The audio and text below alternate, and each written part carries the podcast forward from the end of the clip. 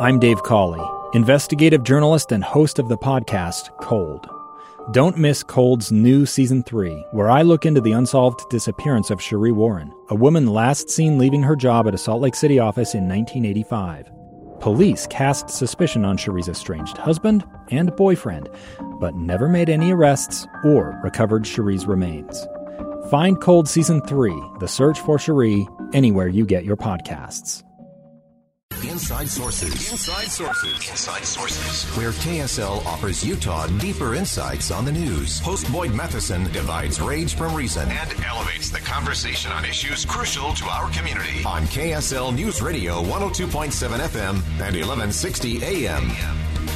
Welcome back to Inside Sources here on KSL News Radio. It's great to be with you today. I am Boyd Matheson. and We're going to shift gears just a little bit uh, away from some of the uh, political palace intrigue going on in our nation's capital. We'll come back to that because I think there are some important principles that we need to get to before we uh, wrap things up and uh, turn the page today.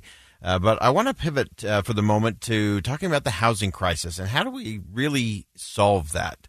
Uh, really pleased to be joined by Ethan Blevins from the Pacific Legal Foundation, uh, who has a really interesting take in terms of some of the things we've seen during the course of the pandemic. Of course, we've seen the eviction moratoriums uh, and a host of other things uh, going on. And wanted to get uh, Ethan's take on is this helping or hurting? Is it prolonging a problem? Uh, and what's the best path forward? Uh, Ethan, thanks for joining us today. Thanks for having me.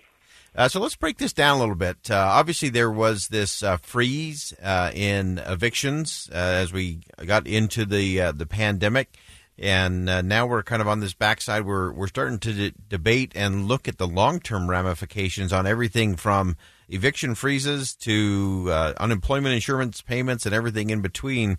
Uh, but as it relates to our affordable housing, uh, what's what's your take on that?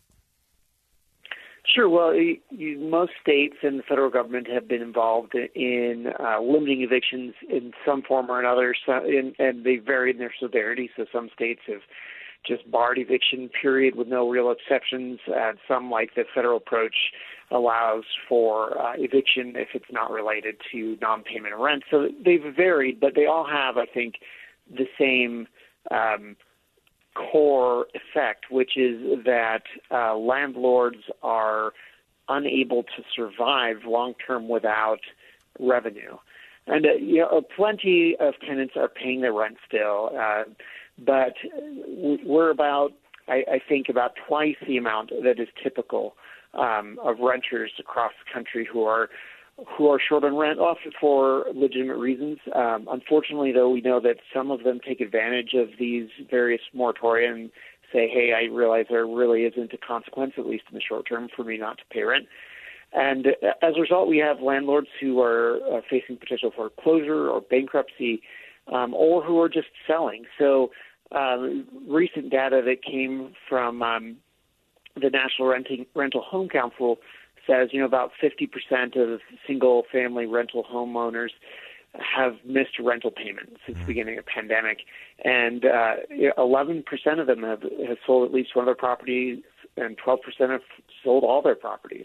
So, not, and that's not good for the outlook of the uh, of the housing crisis coming out of the pandemic, which of course pre-existed the pandemic, because that means those rentals are going off market. They're mm. probably going to take that by owner-occupied um, buyers, uh, given the hot housing market, and we just are going to come out of the pandemic uh, with, with not only a serious recession, but also a shortage of housing. Oh, that, that's such a fascinating thing, and again, it's not something we normally get into or talk about. Uh, it's it's sort of like the uh, small business owner who is having a hard time competing with the federal government uh, and people who are being paid more to stay at home than they are to actually go get that job. Uh, but we often don't talk about uh, these landlords, and, and, sometimes we throw that term landlord out there like it's you know the it's the big boss person uh, or the gazillionaire person. But a lot of these are, are people who have tried to be smart, who have tried to to acquire some rental units that they can that can help them pay for you know a college education for their children or for their retirement.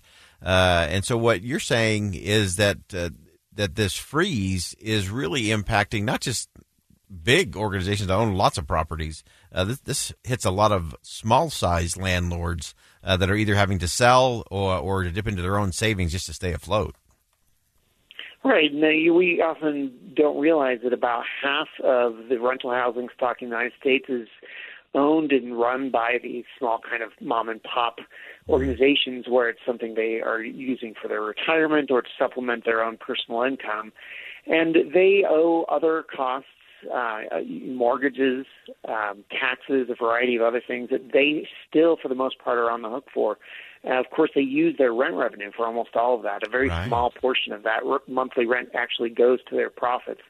When they can't pay it, they have to pay the, that mortgage out of pocket and that's creating a huge burden on these small businesses and individuals, but it's also creating a burden on the housing stock. Yeah, uh, fascinating stuff. And uh, just as we uh, close out, got just about a minute to go here, Ethan. And uh, as you look at what what happens next, what do you see coming uh, down the pike, and what should we be aware of? What should we be watching out for uh, in the months ahead? Well, so the, a lot of these moratoria are starting to lift, um, and some are still in place. The federal one has been invalidated by a number of federal courts now. Um, the DOJ is still trying to enforce it uh, nonetheless.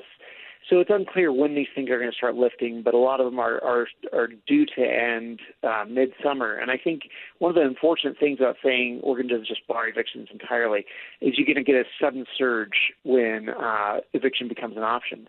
And I think a lot of those evictions wouldn't have happened if landlords had been in, in a position to negotiate with their tenants. But for the most part, you know, when tenants have all the bargaining power, uh, there's not much they can do to work out a deal. And so I think what we're going to see is a, a sudden surge in evictions, and that's really going to disrupt not only the housing market but the courts and uh, and result in, I think, a worse housing crisis than we would have had if we had taken a more reasonable approach and not put the burden on one group of people. Yeah. So, and again, it's one of those. So often, the uh, the cure is uh, worse than the, the disease. Sometimes when uh, we have the government involved too heavily in some of those spaces, balancing the compassion of a, of a pandemic uh, and the reality of uh, of everybody moving forward. Uh, fascinating stuff. Ethan Blevins, uh, always appreciate your perspective from uh, Pacific Legal Foundation, and uh, we'll have you back to continue this conversation real soon. Thanks so much.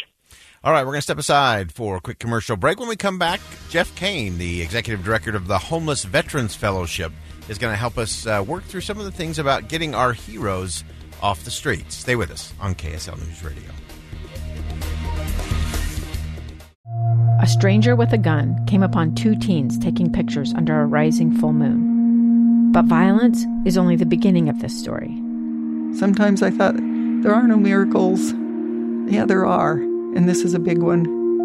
I'm Amy Donaldson, and I've spent my career talking about how lives are undone by violence. The Letter is a podcast about how lives are remade. Follow The Letter at theletterpodcast.com or wherever you get your podcasts.